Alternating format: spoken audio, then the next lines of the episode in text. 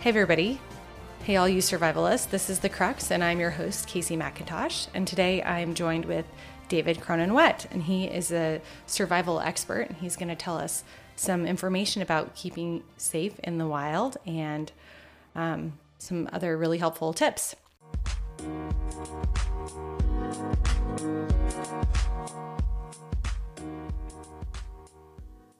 How are you today, David?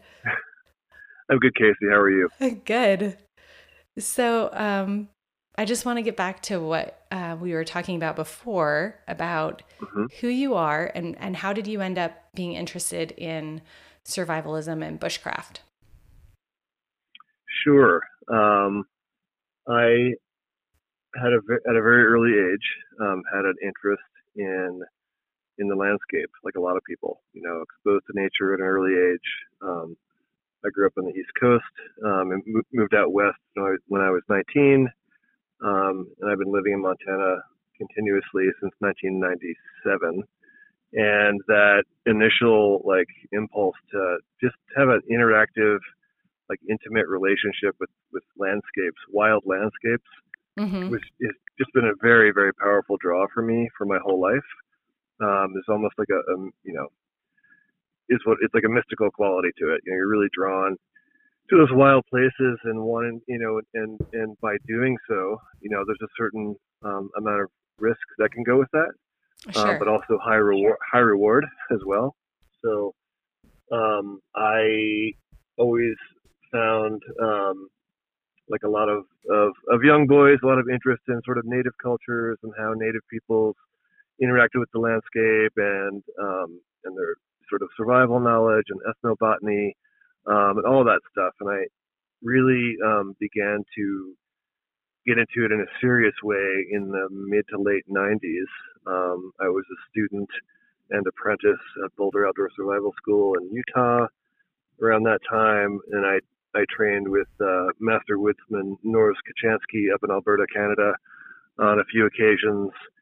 Um, and then um, kind of in the early 2000s, uh, started to, you know, put a little business together, started teaching classes here and there. Um, a lot of sort of straight up short term uh, wilderness survival for outdoors people, hunters, anglers, backpackers, you know, whatever. Mm-hmm. And, um, but my, you know, that, that stuff is great and, and important to learn and know, but my real uh, love is sort of the bushcraft stuff, you know, the wilderness living skills where you're making things with natural materials, learning about the uses of plants, um, subsistence stuff, um, those kinds of things. That's that's what really interests me, and and getting people out on the landscape, um, you know, for multiple days or in wintertime, things they wouldn't normally do for themselves by themselves. Um, that, that those courses are really rewarding. So I've taught for University of Montana system, um, workshops for search and rescue outfits, um, Fish, Wildlife, and Parks, um, Carroll College, lots, lots of different um, organizations and, and institutions over the years, and uh, in state, out of state. And I, as I was saying earlier, I'm around 2013 ish, 2014. Um, some life changes and kind of kind of set it down for a while. Um, but um, in this past uh, year or so, um, been thinking about getting that stuff rolling again and needing to take uh, or, or, do a little bit different work than the constant uh, uh, teaching of jujitsu at my academy here in Helena. So uh, yeah, I miss the landscape and really want to get back out there working with people, you know, with these uh, skills and concepts. That's really cool. I have to say that I think there's a huge freedom in knowing that if something happens, you have skills and knowledge about what to do. You know, it's mm-hmm. just like very mm-hmm. freeing to know that I right. can rely on my skill set and I'm going to be okay. Right. Yeah, it's certainly, you know, like we were talking about earlier, um, before we sort of get into the nuts and bolts of of thinking about you know wilderness survival and, and bushcraft and what that all means is like why are people drawn to this? Mm-hmm. you know I'm, I'm, very curious about what motivates people to do things. And it's in my jiu-jitsu work um, how I think about people in the world and and definitely with sort of um, you know nature human interactions. And it's like you know there's survival stories um, people who have been through horrific ordeals and and made it um, has captivated people you know probably from the beginning of people right mm-hmm. but it's it's really um, in recent years especially um, it, it's kind of a part of the business that I really um, don't like anymore. it's very very commercialized and sensationalized, and a lot of my um, bushcraft instructor friends um, uh, would, would agree with this. You know, um, the shows, the media, the, the YouTube channels where you've got people like clearly in brand new gear, mm-hmm. you know, barely taking it out of the box, like uh, you know, showing showing stuff, and everyone's an expert, and and um, why is that still such a draw for people? Why can't people see like the garbage for what it is? And there's there's some good things out there for sure, but my thinking on this is um, one, there's a, you know some people have a genuine interest and maybe they're a backpacker or spend a lot of time outside and sure they just want to know straight up how to get through you know a short-term survival situation mm-hmm. out in the mm-hmm. wilderness. You get that kind of person um, you also get some folks who like have big egos and they want to prove something to themselves or to the world that they can, you know, survive nature. And um, I've seen just scads of people like this in my courses over the years. Um, and I don't think it's a coincidence that they tend not to do very well with the physical skills ah, because it takes a certain amount of finesse and humility to do that stuff. And you know, maybe I'm not the best, you know, X user in the world, or maybe I, I do have something to learn here.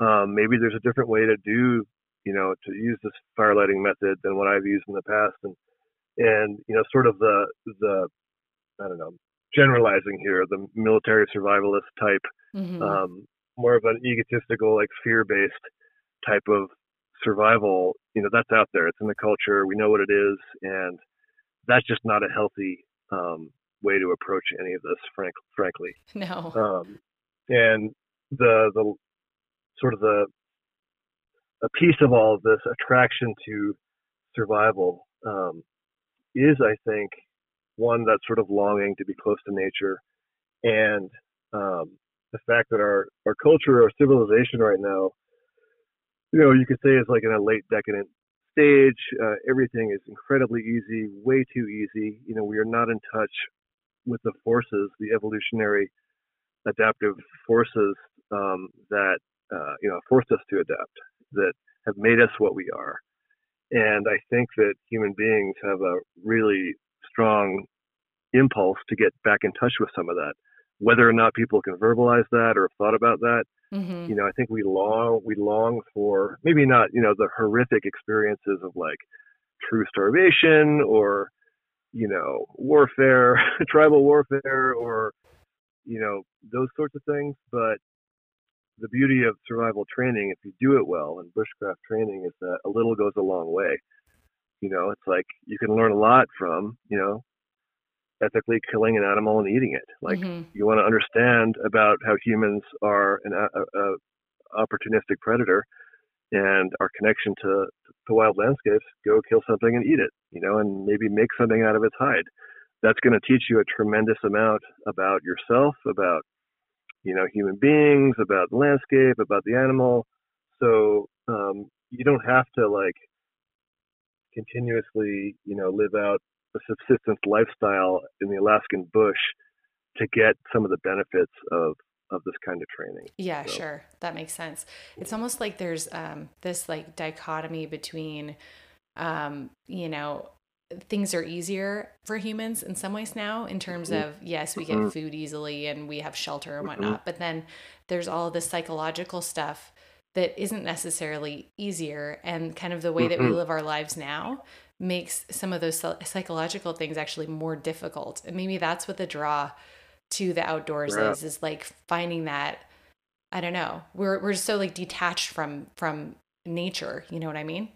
Well, sure, and other people, right? And and it's like the beautiful thing, you know, to me is like getting people out on the landscape. Like some of my most memorable, meaningful moments uh, living in Montana, or is like you know being outside with with you know people we care about, and Yeah. even or people we just people we just met. You know, Mhm. it's like this is awesome. Like this is what we spent most of our evolutionary history, ninety eight percent, making up a number, but an awful lot of our evolutionary history was spent around campfires, was spent around food and eating and preparing and like passing on knowledge and hearing stories and bullshitting with people, you know. Yeah. I mean, um, and that's just so important. And um, so anyway, I think I think this sort of training and skills and ways of seeing the world has, really has a valuable place um, and can help us reconnect to, to these sort of uh,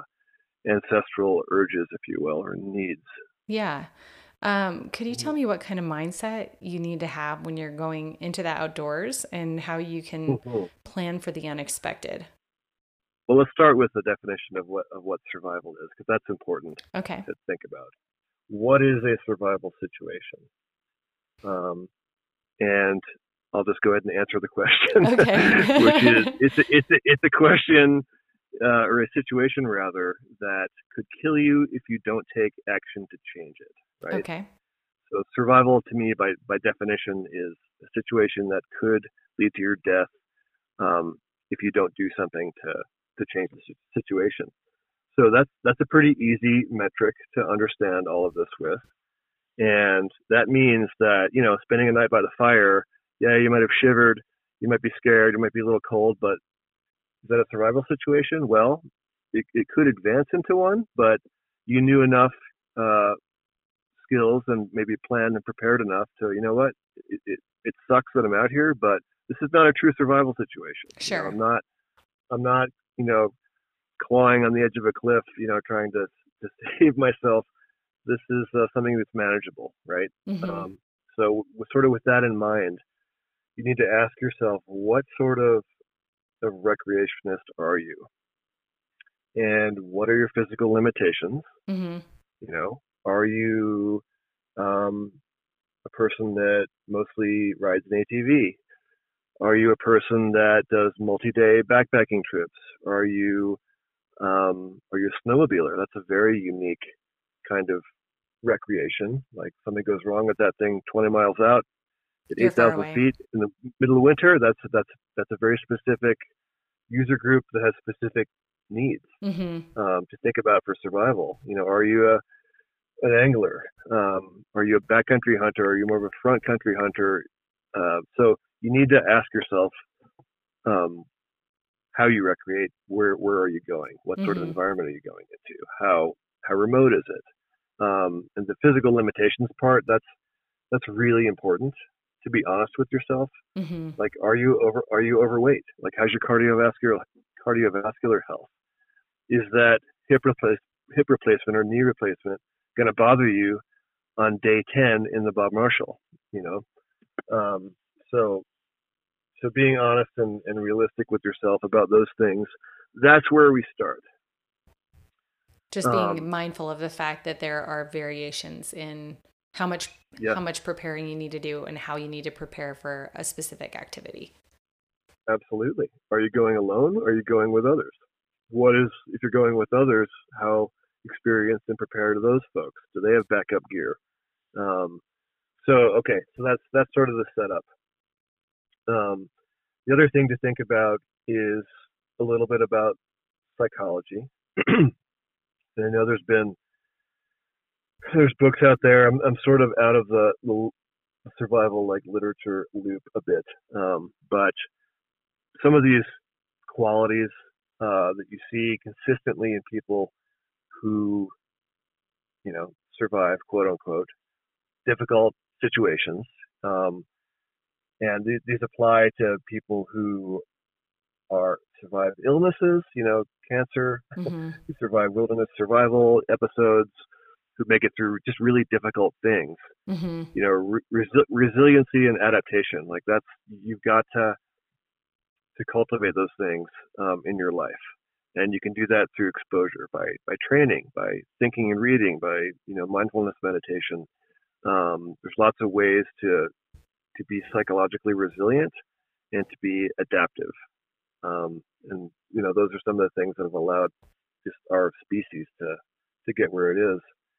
Um, I would also say, you know, sort of the basic like positive mental attitude, trying to focus on the good things. You know, maybe I'm hungry, uh, I'm lost, but I've got, you know, friends and family at home waiting for me. They're going to be so happy when I get back. I've got a fire going. That's something, you know. Um, uh, that's very, very important. Like melancholic personalities. Mm-hmm. There's a lot of us that are that lean that way. That's something that that can work against you in a really difficult situation. Um, and I've seen the same kind of thing like in jujitsu. You know, there's a, a, a definite um, sort of take away from that. Like difficult situations, you need to learn to be comfortable with them and uh, to gradually work with or work your way out of them. So um, that's a little bit about about psychology. If you were in a survival situation, obviously you have more skills than most people have in in this realm. Um, but like, what what would be the the way that you would be thinking, just basically on the lines along the lines of what you were saying, just focusing on one thing at a time, focusing on mm-hmm. the things that you know you need to pay attention to, or the things that you mm-hmm. have um, on the plus side instead of on the minus side. Is that kind of where your brain would go if you ended up in the middle of nowhere all of a sudden with minimal supplies? Right. Well, I mean, your your awareness should be uh, primary, right? Like that that should be a thing. You know, people ask me, for example, like like I, I have friends from out of state or don't live in grizzly country. It's like, what do you do if you're, you know, backpacking in bear country? Like, do you carry a gun? Do you carry?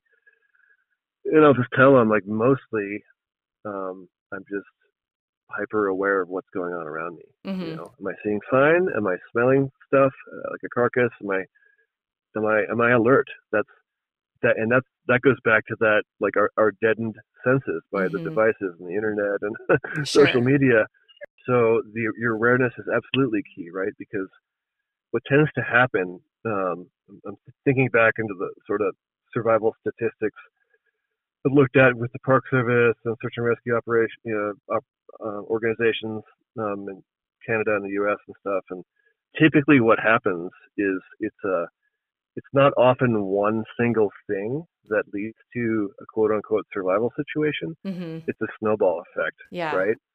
So you you get a little turned around. Okay. Then you start to panic. Sure. Okay. Then instead of you know then it's getting dark, and so instead of you know doing the sensible thing of like you know what I'm just gonna you know get a good good spruce here tonight and and make a fire underneath it and just figure things out tomorrow. No, you keep um, you keep down the trail, or, yeah. or maybe you're off a trail, you're lost. Then you have an injury. You you you break your ankle. Mm-hmm. Okay, you, you, can these things. This is not uncommon. These sorts of things happen all the time. Sure. And if you have good awareness, you can be like, you know what, I'm, I'm going to make a different call here. I'm going to swallow my pride, and um, some people are going to worry about me, but I'm going I'm to spend the night and kind of figure things out in the morning. Um, that's just one example.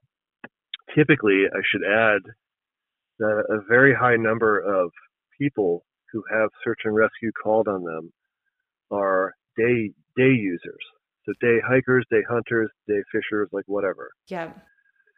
And that's why is that? Well, it's a pretty simple answer in a lot of ways. Well, I guess there's a two part. There's a lot more probably day users of like public lands than others, mm-hmm. but also they're they're thinking, well, I'm only going out for the for day. day. Yeah. So they're already they're set back by probably being unprepared, we're under, you know, you can see that they're already sort of uh, at a at a loss. sure. Um, well, I would definitely say that since my sister and I started um, this podcast, I've been a lot more mindful about going out for that little walk, you know, and bringing food, mm-hmm, even mm-hmm. though it seems a little bit. Oh, I'm going to go for a mile, but you just never know, and so right, no. Well, it's like be prepared, the old Boy Scout thing, right? Like, yeah. That that kind of says it all um, being prepared to me means being alert, like bringing the gear you need, and um, also, of course, this is my my jujitsu brain talking is that you've got to practice this stuff. You know, too many people have all the gear. It's so easy to click and buy the gear and try something once and I'm good. You know, I got my survival kit, like I'm good to go. Well, how often do you handle a knife under like a stressful situation with like numb hands? Yeah. Try that sometime and get back to me. You know, an injury to the hand is extremely demoralizing, and you know that could be the end of it. Um, if you can't use your hands properly, um, depending on the situation, you could be you could have real problems. So oh, that's just one yeah. example. Like yeah. you simply you know you need to make this stuff part of your recreation. So like when you go car camping, hey let's uh let's split some firewood with our with our our knives. Let's let's carve a spoon. You know just to get that the being comfortable um, with those skill sets. You know, I at one of my uh, winter classes. Um, was doing a two day workshop, and on the second day, I gave people, you know, a chunk of like cottonwood or aspen or something, and I said, okay, we're going to carve a spoon. And people look at me like, what on earth does this have to do with survival? I said, it has, it has everything to do with it. Yeah. You are learning some very fine skills, you know, fine motor skills that you may need to light a fire, to prepare um, food, to build a shelter, to, for basic stuff like re- repairing gear. Um, just uh, you know, infinite number of things. And the more you do that skill, use that tool, whatever the tool is, um, matches, you know, axe, a knife, a saw, like whatever it is, your tarp, like you need to do that regularly. You know, if you spend time on on the landscape, um, you need to, to me take this stuff seriously and practice. Mm-hmm. You know, so, um, yeah. Well, and in terms of the psychology, you know, back to what we were saying before, I think that having the ability to do those things with your hands takes some of that mm-hmm. panic out of the situation. Like if you have a knife and you have a couple tools in your pack and you can start building a shelter, the act of building right. that shelter is going to put your mind on something that's more productive than thinking, absolutely, how am I going to find yeah. my way back? That's right yeah, we get inside our own heads and we become our own worst enemies. And, and doing something physical, competent, competently, ideally, is is really good. It's like you know what I've done this before. Like it's not a big deal, um, and uh, conditions might be different from what I've experienced. Um, you know, but if you're if you're dedicated to your practice, you know you'll you'll try to practice these things in different terrains and different weather conditions um, that sort of thing. Mm-hmm. So the priorities of, you know, physical survival, wilderness survival, um, are are pretty simple. Um, you want to keep your body at 98.6 degrees, roughly. Um, hypothermia, we know, is a is a insidious and um, pretty regular killer of people, um, which is the lowering of the core body temperature. And that we, we could go in you know, to that quite a bit. It's also conceivable anymore in parts of Montana, for example, that hyperthermia, so heat exhaustion, heat stroke. Yeah. Um, I can think of a number of landscapes in eastern Montana, especially that um, get extremely hot. So maintaining the core body temperature is really key. So if you're carrying a survival kit, you know that priority especially should be should be um, addressed with your kit. Hydration, obviously, should be, you know, urinating clear urine regularly.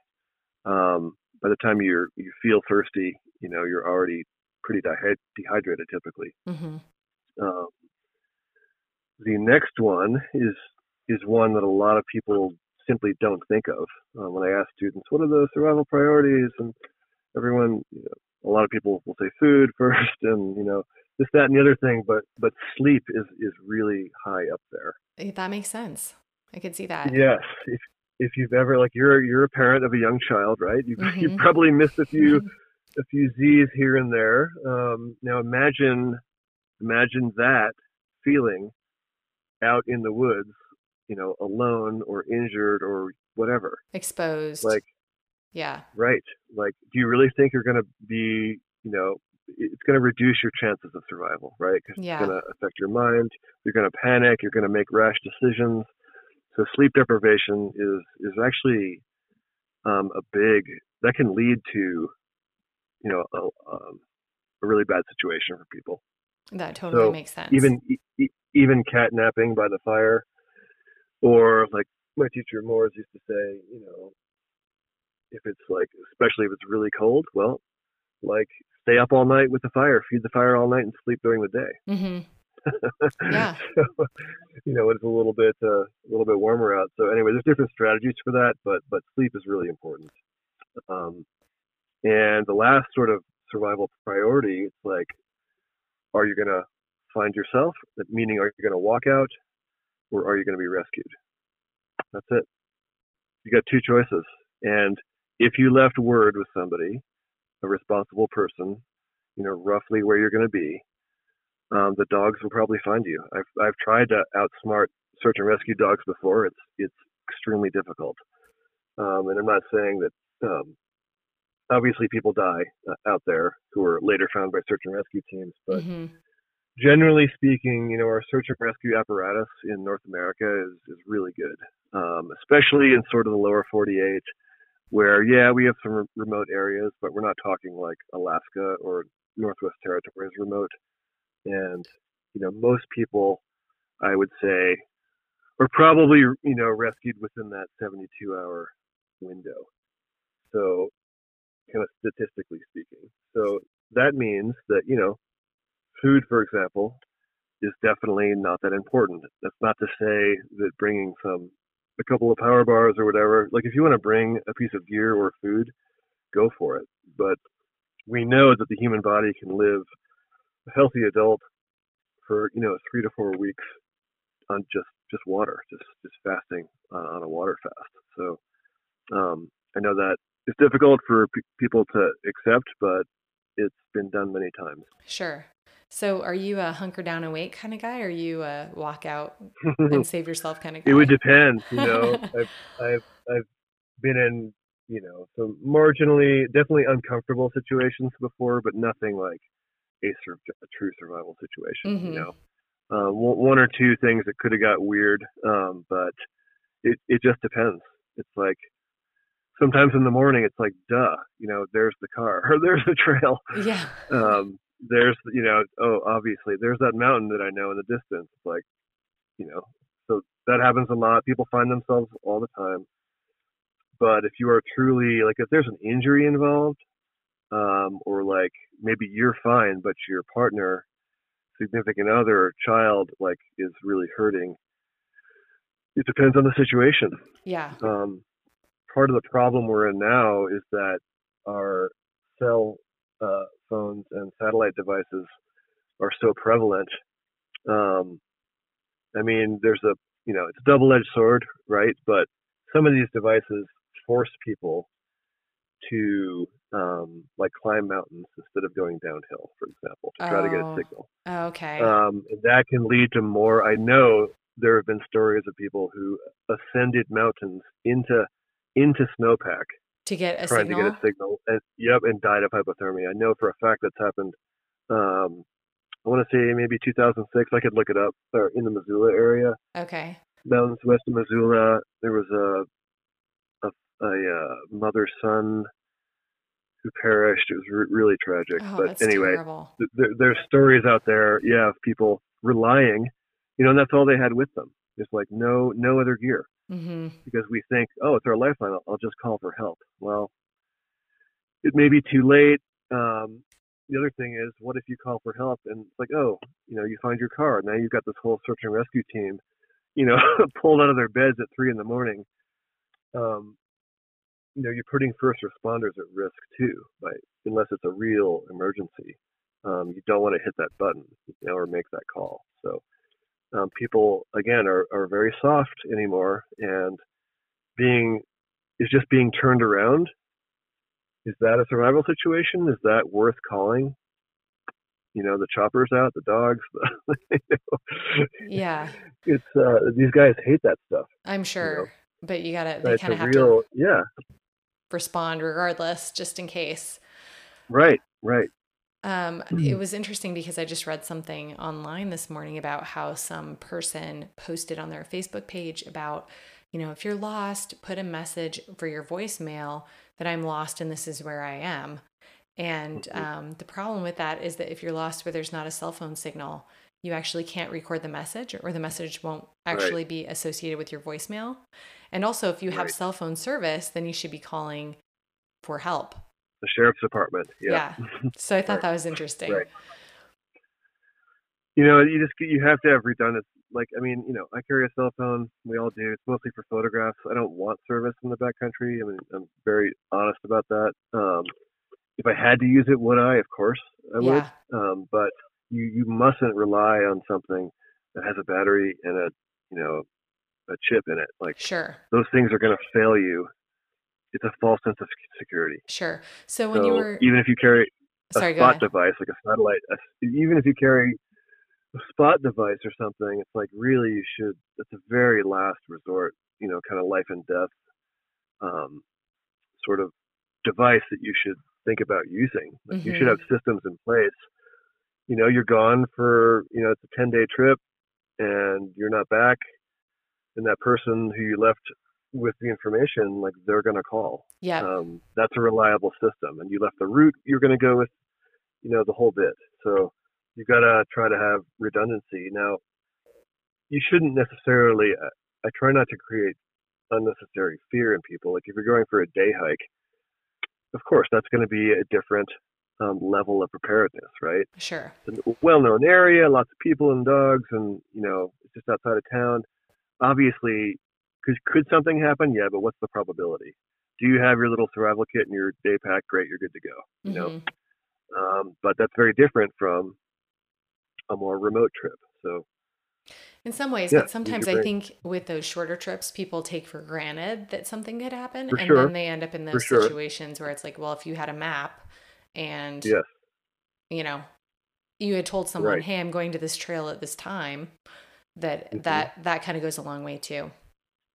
for sure. No, and I, I go back to that. Yeah, the day hiker thing. That's a, that's a phenomenon. That's a, that's a psychological state of mind.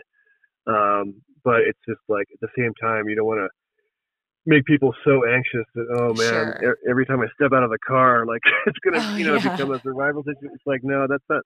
Just be sensible. It's kind of like that. Um, Um, that you were talking about the snowball effect. I was just thinking about how sometimes you just have no idea that you know something is going to happen um, that you are not prepared for. For example, Right. just last week, my husband and I left at different times, and I took the kids to school, and he drove to work and he locked the door, and I didn't have my key. So all of a sudden, I get to the house and I'm like, oh, I don't have the key to get in the house, and there's no other way.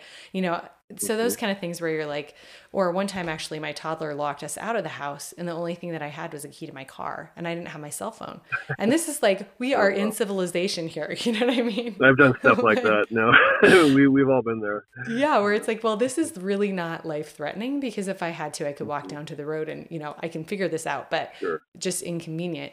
It just kind of goes to show you that even the smallest things that are overlooked could become hmm fatal if, I mean, I know that seems dramatic, but No, no, I no, I get what you're saying. It's like there can be situations with like really young- young children, um, especially like that can become really scary really Yeah. quickly. You know, um, and uh, no, I totally get it. So it's like this is good. This is like a way the sort of the bushcraft sort of way of you know uh, looking at at the world of just like you know being prepared, thinking things Totally. through where you can, also being adaptive, being able to improvise, and uh, it's uh, it's part of that self-reliant. Like we're human beings are we're we're like amazing creatures. You know, on a on a good day, we're amazing creatures, and we can do amazing things. And um, I think we just need to get back in touch with some of those parts of our ourselves that Sure. uh, you know can do these things. So yeah, self reliance is absolutely huge. Um, when you were Mhm. talking about the cell phones before, were you going to indicate Mhm. that it's better to go down than to go up to get a signal, like go downhill to get a signal, or well, I just one of the uh, you know a general.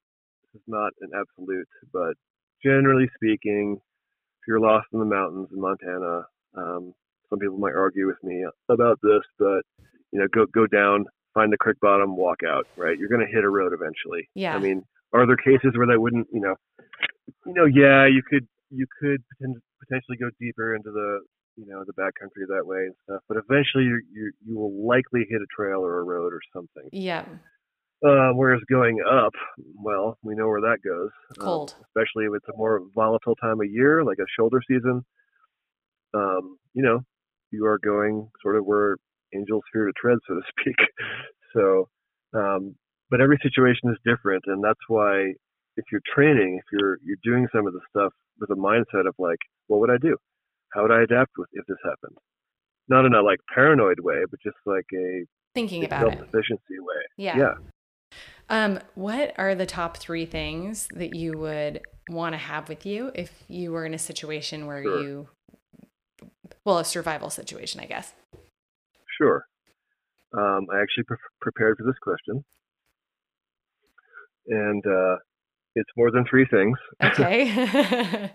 So I, I typically um, I do sort of my one day sort of wilderness survival workshop kind of thing. Uh, we go through a bunch of skills in the you know first part of the day and tools and fire and clothing. We didn't even talk about clothing. That's a hugely Oh, yeah. important piece of it, it's your most important piece of gear. I should say that. So before I talk about survival kits, you've got to be dressed for the worst weather you can expect. mm-hmm. Um, and to me, um, you know, natural fibers are vastly superior to synthetics. I'm a huge advocate of wool in all its forms. Um, you can get high performance clothing, merino clothing now that is, I mean, 15, 20 years ago, it was very hard to find. Mm-hmm. Um, but now it's it's everywhere. Um, there's tons of brands. So, you know, if you don't believe me, you know, try it yourself. Like go out and uh, try gear that is synthetic and try try the merino wool and its variants, um, and then heavier wool for uh, sort of um, thicker insulation layers. Um, anyway, that's that's another discussion, but but definitely be be prepared. Carry extra clothing if if you know you expect it to turn nasty.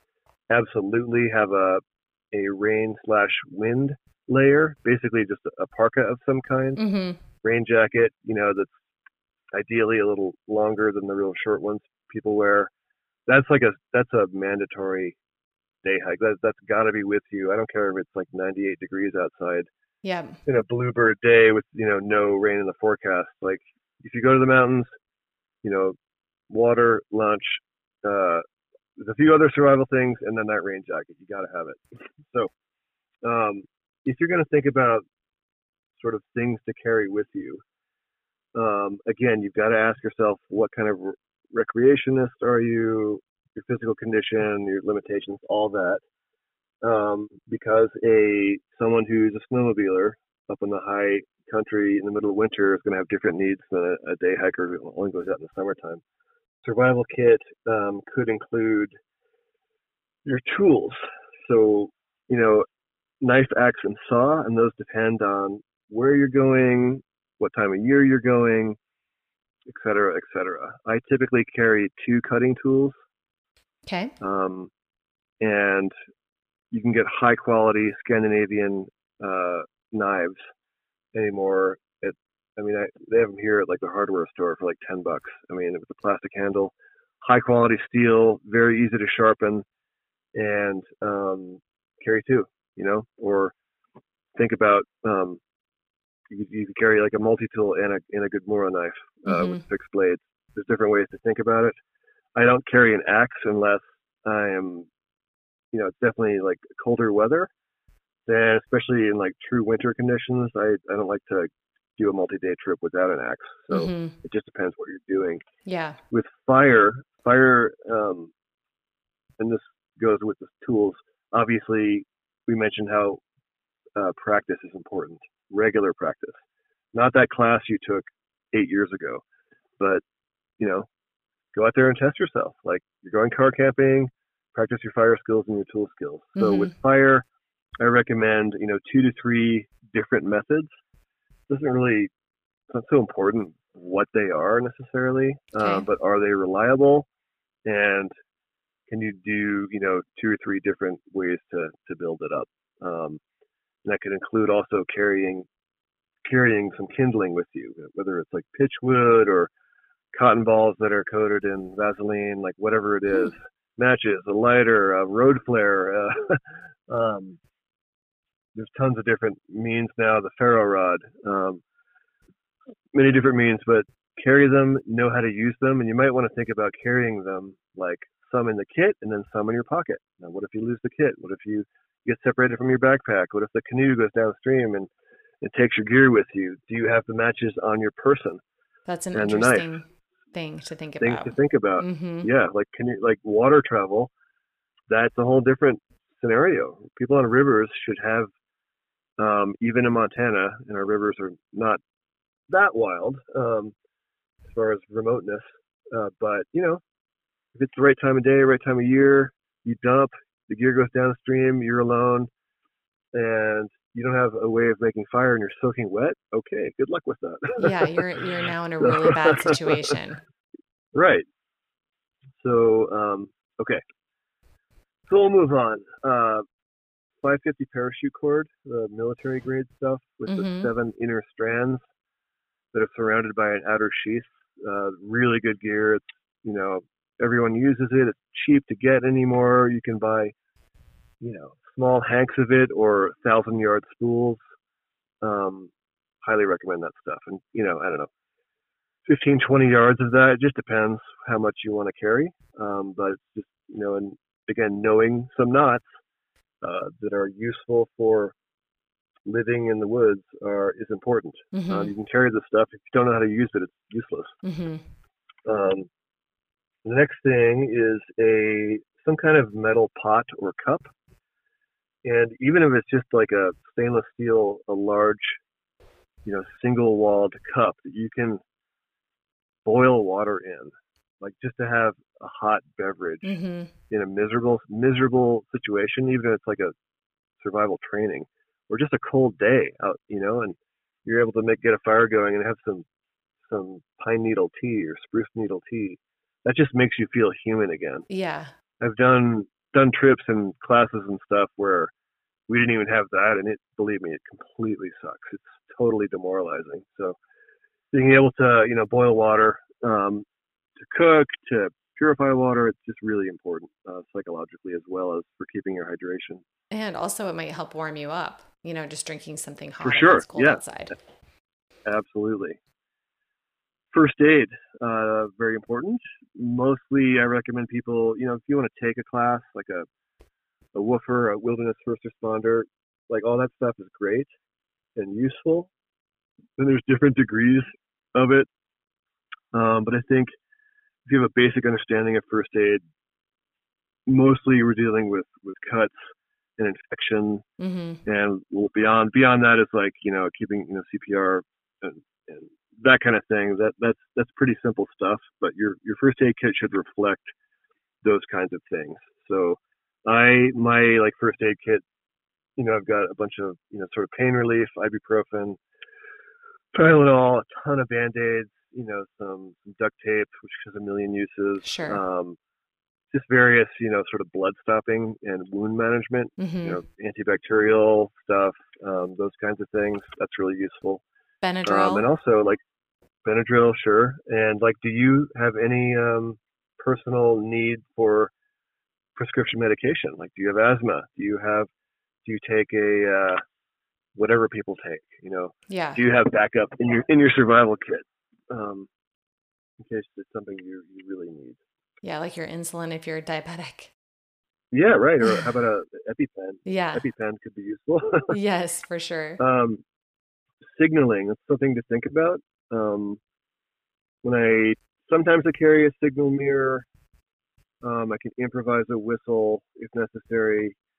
Um, you know i think it's still a useful skill. It's something um, that a lot of people don't carry but a, a little glass signal mirror on Uh-huh. a sunny day uh, can do you know it's amazing how far that can be spotted. Um, so it's just another thing to think about. You know you can make a whistle on your own out of you know a piece of aluminum. You can buy a survival whistle. That could be helpful to get search and rescue right into your position if Sure. necessary, or signal a friend. Shelter is um, potentially really important, um, depending on the situation and the weather and such. And you know, bringing a good tarp and knowing how to pitch it in varying conditions is really important. Um, you know, using it with a fire, without a fire, uh, as an improvised bivy, um, for gathering materials and hauling it back to camp. It has a, a million uses. Wow. And sort of the military um, grade rain ponchos that have grommets and snaps on them are Mhm. super cheap and just have a bazillion uses. Highly recommend them, and they weigh next to nothing. Um, we talked about rain gear or that, you know, that parka rain jacket. Um, very, very important. Um, leather gloves, hugely important. Man, if you start doing this stuff and you get cuts on your hand from either just working with wood or twigs or you cut yourself with your knife, like it's just uh, it's hellish. So do yourself a favor and throw a good pair of leather gloves into your kit. Um, you won't regret it. Um, talked about medication and the food thing always comes up, and I'm fine if like you know you want to throw again some snacks in your pack that won't perish easily. Mostly that's sort of to keep your blood sugar up and for your psychology. But sure. you know, if you're, you know, trying to like pack food to stay alive, you know, you don't need to do that. You know, you need to stay hydrated, stay warm, get some sleep, and stay calm. And we're so fixated on food, and I, I get it. Like I like to eat as much as the next guy, and I get hungry and, and this and that. But I have found that after that second day, if you're fasting, the second day is pretty miserable. But Mhm. there's a phase when your body like you know we, we are evolved to use those fat stores and we are that's this is why um um the periodic fasting um intermittent fasting kind of works with human beings because you know we didn't always have food every day you might, you might have a one meal day or you might skip a day or Mhm. it might be a two meal day, you know, or whatever. So our, our bodies are set up for that. And um, it's just like, again, if you want to carry a little bit, that's great, but you do not need it to survive um, uh, for a few days. Like, other don't, thing- don't worry about it. Yeah, the other thing I've thought about in terms of that is just like throwing in a few gels or something. It doesn't take up a lot of Yeah, space, but it gives you some. Exactly. Yeah. Yeah. And it, yeah, it's partly psychological. And, it's, Mhm. you know, yeah, sure. Partly you want to keep your blood sugar up. I get it. But um, people do panic about food. Like people, I've heard stories like uh, it's unbelievable. Like, yeah, I'm gonna. Uh, I knew someone once who got lost in the woods and like happened to have a firearm with them, and is like, first thing I'm gonna start doing is start hunting squirrels. You know, start. He actually shot one, oh my gosh. which is amazing. But you know, you can imagine, like, you want to be using a firearm in a highly charged, panicky situation and expending calories that you could be using to do other things and stay warm and like you don't want to do that you know Do you think this is Um, a, an American thing? It seems like something that would be specifically greater in the United States. I don't know why. maybe it is i don't know maybe it's probably a human universal like oh my god i'm dying like i don't have food in front of me i'm gonna die you know? um, because why is that because we have food in front of us all the time That's We're true. very soft that way Yeah. you know and we just are like even and i, I mean everyone like not just overweight people like super fit people like see how calm they are if you don't feed them for 48 hours Um, so, you know, you could argue that if you're, you know, quote unquote serious about your survival training and, and taking classes, like do some in the woods, like fasting. Try that. fasting in the woods you'll or learn a lot about yourself. fasting in Well, I mean, like doing doing a course, doing a course, and as part of that course, you may not bring any food with you. You know, you can. We'll keep. We will keep you hydrated, but you're only going to eat what you know we can gather or identify. You know, in, that is not much in Montana most of the year. I can guarantee you. So you're going to be uh, fasting. You know. Now, having said all that, sort of longer term bushcraft wilderness living, yeah, of course. Like subsistence is like the apex of the art, right? Yeah. You can, you know, you know, acquire food on the landscape over time um, that's a huge uh, adaptive, you know, benefit. So, but that takes it's a very high level, and I'm talking like with with primitive means, you know. Mm-hmm. um, you know, obviously during hunting season with a bow or a rifle, that that's one thing. But try it, you know, in the middle of winter with snare wire and your knife. Like it's going to be different. Oh um, yeah. Or with primitive fishing gear, or or just nothing. Like you're going to have to use your knowledge to to figure out how to acquire calories from from plants or animals, and that that is very that is a very challenging task. Oh yeah. Just thinking about that makes me appreciate the grocery store, even though I don't like going there. well, it's like you can die. You can die doing that. Like if you're you're expending calories trying to take in calories, you know, you only have so much energy stored on your body. So that's why that's where the sort of uh, getting back to the staying put and waiting for rescue thing. No, I'm going to live off the land. Well, okay. Um, how many times have you had to do that before? Like legit under stressful, you know, circumstances. You know, this is just like a situation where they're going to come get you more than likely, or you can signal for help. Like it's probably not worth it trying to, you know, go after you know a big animal or, or whatever. So it's just again trying to be realistic. Like forget your survival fantasies and do what it takes to to make it to so you can enjoy nature another day. You know, yeah, so you can get back to your family. When it comes to water, do you um do you pour do you like bring a lot of water in yourself when you're going out into the outdoors or do you bring some kind of sterilizing device? I guess we talked about right. bringing, you know, some way to boil water. Obviously, that's one way of mm-hmm. obtaining clean water. Yeah. Uh, I am anymore like kind of backpacking. I'll I bring like a, a large like gravity feed It's kind of just like, looks like a gear bag with just a filter in it, and it, it just gravity feeds through. Oh, super yeah. fast, relatively inexpensive. Um, uh, I'm kind of fond of uh, for a more minimalist approach. Sure. Of just the um, the filters that um, you can screw onto your, your water bottle and, and suck or squeeze. You know, the, the technology is so good now with that stuff. It's like it's really cool. Um, unless I'm boiling or drinking straight from a spring. I've had giardia more times than I care to mention. Oh so, man, that's horrible. Um, it's not it's not pleasant. Yeah. Um, and uh, well, it doesn't. It you know probably won't kill you. You may want you may wish to be dead.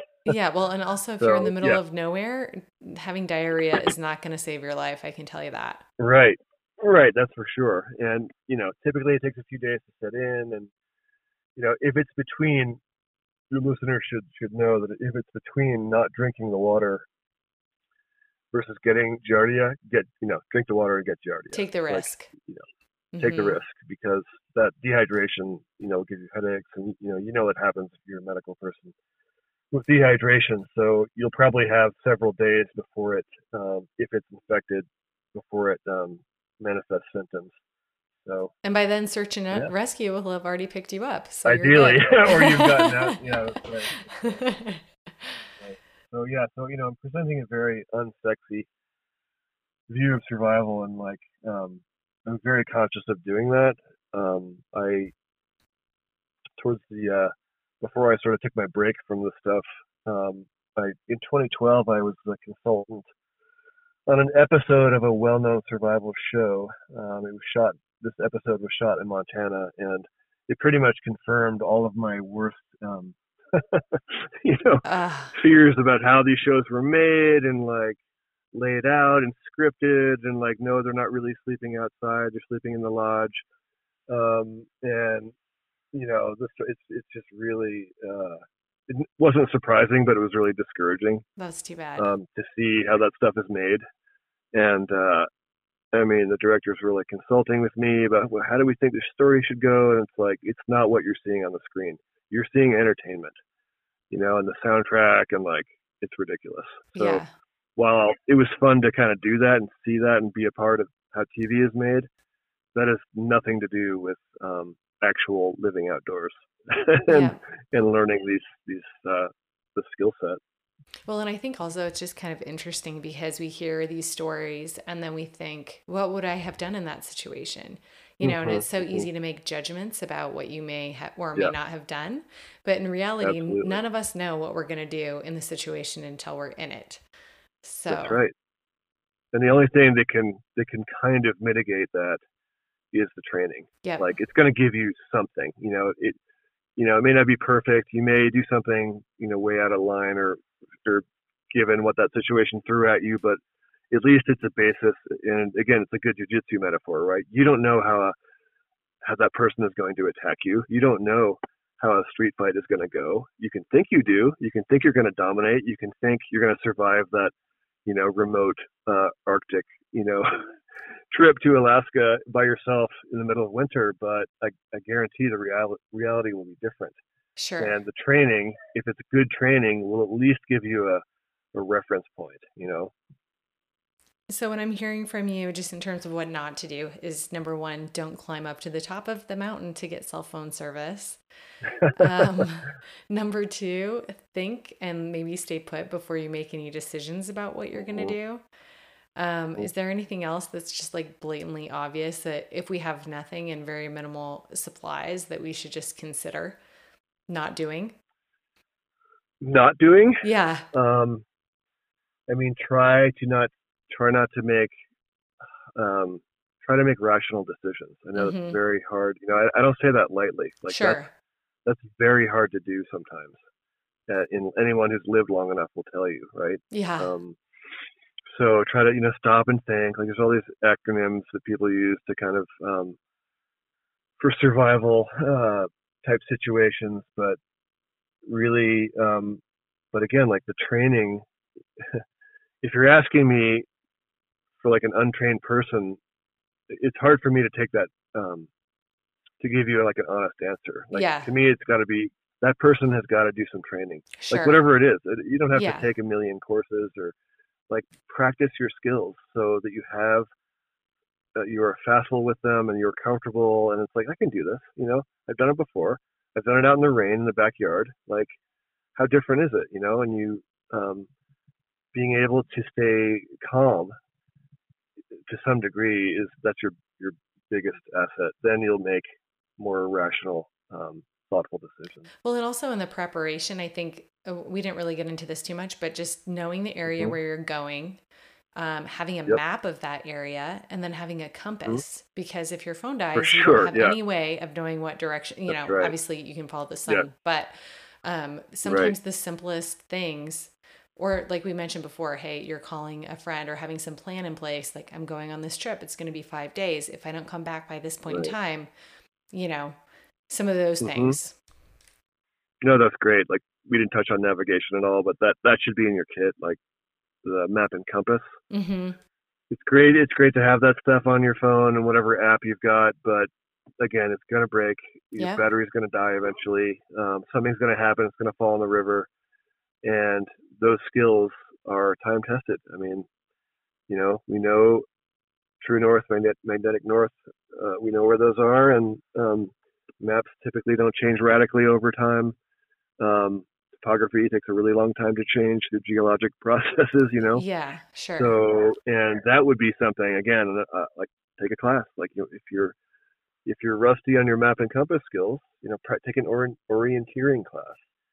It sounds like I'm gonna have to start stuff out there. signing signing up for your classes because talking to you makes me well, realize how much I don't know.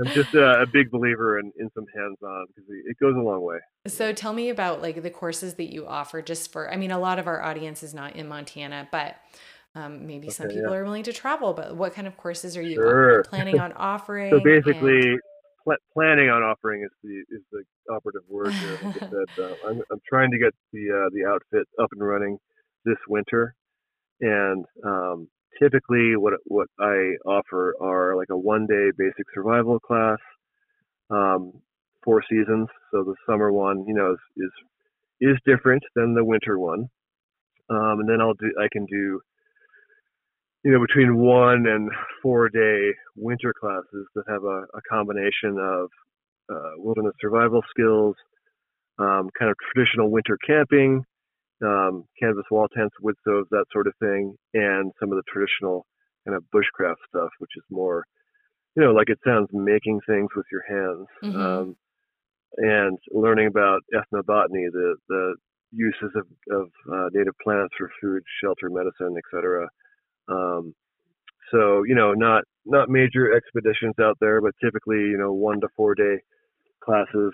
Um, and you know, going to start slow again. Probably offer a few here and there, see how people respond to them. But Mhm. uh, we live in an extremely beautiful and wild place with lots of great backcountry areas and public lands, and uh, it's a great place to to learn about this stuff. Yeah, what kind of age ranges do you teach? Do you teach like pretty much everyone within reason, not With- toddlers? I would imagine. within reason, within within reason. Yeah, I've had I've had folks bring even to the winter classes some some pretty young kids, as long as they're uh, they've got you know guardians with them and Sure. parents. That's it's no it's no problem. But probably like because you know I like everyone to like handle the tools and like learn about sharpening and stuff. And you know there's always a risk of a a cut or something. So Yeah. you know eight nine Eight, eight, nine, nine, 10. ten, Yeah. kind of in there. Yeah.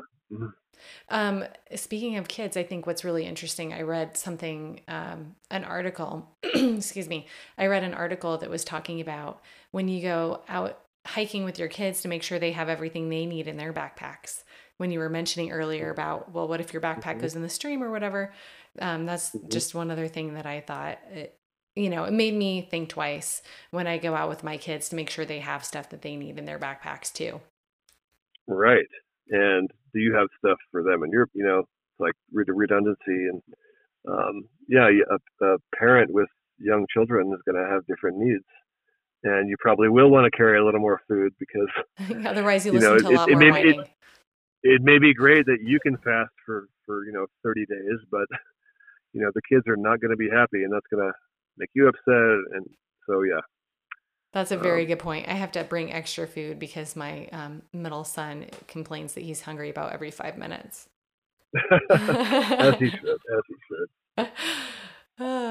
So your website is going to be up and running soon, and um, I can include the details of that on our website, Sure. and I can also put it Yeah. um, on the description for your episode, so people can find your website. If if there is there going to be a Mhm. way to book for classes right directly through your website? Um, I hope so. Like I said, you, you're kind of catching me on the fly here, but um, we'll, we'll, see what we can do. yeah, That's, that's the plan. That's the plan. Yeah. Mhm. Okay. Cool. Uh, just right now, you know, I, I just uh, am in the process of revamping our Facebook and Instagram uh, accounts, and it's uh, Wilderness Arts is the name of the outfit on both of those platforms. And I will uh, post more information as we get closer to a launch date. Cool. Well, David, I am so grateful for your time. Thank you so much for for taking the time out of your day to to talk to me about all that stuff. It was really interesting. Of course. Yeah, you're very welcome. It was great to think about all this stuff again and to uh, share, um, hopefully, some information that's useful to your listeners. Yeah, I mean, maybe you save somebody's life. You never know. never know. if so, I just hope that we get the story after the fact, so I can tell mm-hmm. it on the podcast. We can give kudos That to would you. be cool. Yeah, that, would be cool. Thanks for tuning in this week for another episode of The Crux True Survival Stories. A special thanks to David Cronenwett for the interview. Please check out his website at wildernessartsmontana.com. If you have any ideas about future episodes, comments, etc., email us at thecruxsurvival at gmail.com. Have a great week, and until next time, stay alive.